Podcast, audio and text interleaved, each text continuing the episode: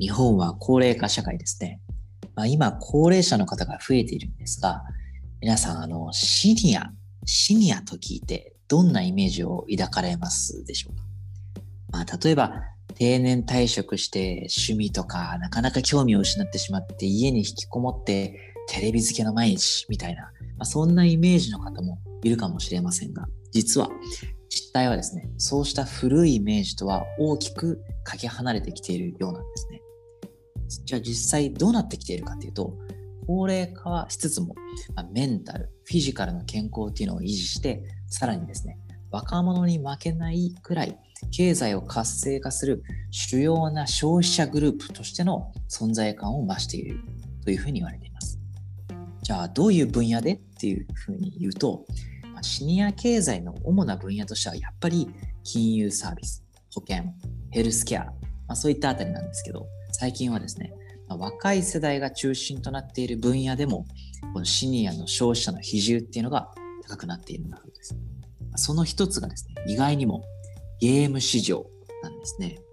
え、ゲームって若者のプレイヤーが多いでしょって、まあ、僕も思うんですけど、意外にも実はシニアの、しかも大活躍するシニアのゲーマーっていうのが今、存在感とあと影響力を持ち始めているんだそうです。例えば、えスウェーデンで2017年に結成されたシルバースナイパーズっていうチーム。これはですね、世界で初めてシニアのみで構成されるプロフェッショナルな e スポーツチームなんですね。その気になるメンバー構成はですね、男性3名、女性2名の合計5名。で最も若いメンバーが65歳、最高齢は77歳です。そんなシルバースナイパーズがプレイするゲームはですね、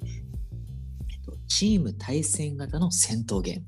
え、カウンターストライクというゲームなんですけど、まあ、あの特殊部隊側かテロリスト側にどちらかに立ってお互いのミッションを先に達成した方が勝ちっていうそういうゲームだそうです。楽しそうですよね。このチームシルバースナイパーズには、え、そのカウンターストライクというゲームの元世界チャンピオンとか、トッププレイヤーのコーチがついていて大会で勝つことを目指した本格的なトレーニングを行っているんだと。その努力が実を結んで2019年には e スポーツ大会、ドリームハックという大会のシニア部門で優勝。他にもですね、いろんな e スポーツ大会に出場して、ゲームメディアだけではなくて、一般のニュースメディアでも取り上げられることが増えているんだそうです。で、この活躍するシニアっていうのは、海外だけではなくて日本にもいてですね、以前、あの、現在90歳の森浜子さんが世界最高齢のゲーム YouTuber としてギネスに認定認定されたっていう。これね、日本でも大きな話題になりましたよね。まあ、そういうね、森さんもそうですし、スウェーデンのチームチームもそうですし、まあ、彼らっていうのはまあ象徴的な存在ではあるんですけど、実際シニアゲーマーっていうのは増えているようで、そのシニアゲーム市場っていうのも広がっているようです。あの、アメリカのですね、退職者団体、AARP という団体があるんですが、そこが2019年年末に発表した調査レポートによると、アメリカの50歳以上のゲームプレイヤーの数、昔2016年には4000万人だったんですけど、それが去年2019年にはそこから約1000万人増えて5060万人に達したそうです。さらにそのシニアのゲームへの支出額、使うお金の金額っていうのが大幅に増えていて、これも、えー、2016年の1月から6月の半年では、えー、5億2300万ドル、日本円にして約550億円だったんですけど、これが2019年の1月から6月には35億ドル、約3700億円、なんと6倍以上に伸びたそうなんです。すごい成長ですよね。どうしてこんな風にシニアのゲーマーが増えているかっていうと、その先ほどの調査レポートによるとですね、その理由は精神的な活力を維持したいっていうものだそうです。ま、そういうふうに答えた割合っていうのが50代で64%、60代で、えー、67%、で70歳以上では72%に上ったそうです。その他の理由としても、え、何かに新しいことにチャレンジしたいっていう理由も多くて、その割合は50代で64%、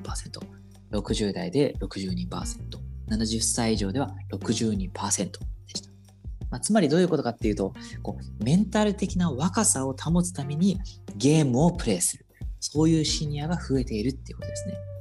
まあ、確かにゲームって、まあ、家族とか孫とかだけじゃなくてオンラインで知らない人と知り合えるソーシャルな側面っていうのもありますから、まあ、孤独感の解消とかまそういうメンタルヘルスにポジティブな影響を与える可能性っていうのは確かにありますよね。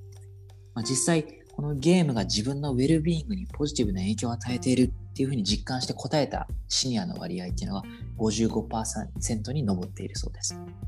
まあ、先ほどね、冒頭でも言いましたけど、日本は高齢化社会ですからね、まあ、この世界だけじゃなくて、海外だけじゃなくて、日本でもこのシニアゲーマーが増えて、シニアゲーム市場というのが広がっていくのかま、これからね、注目ですね。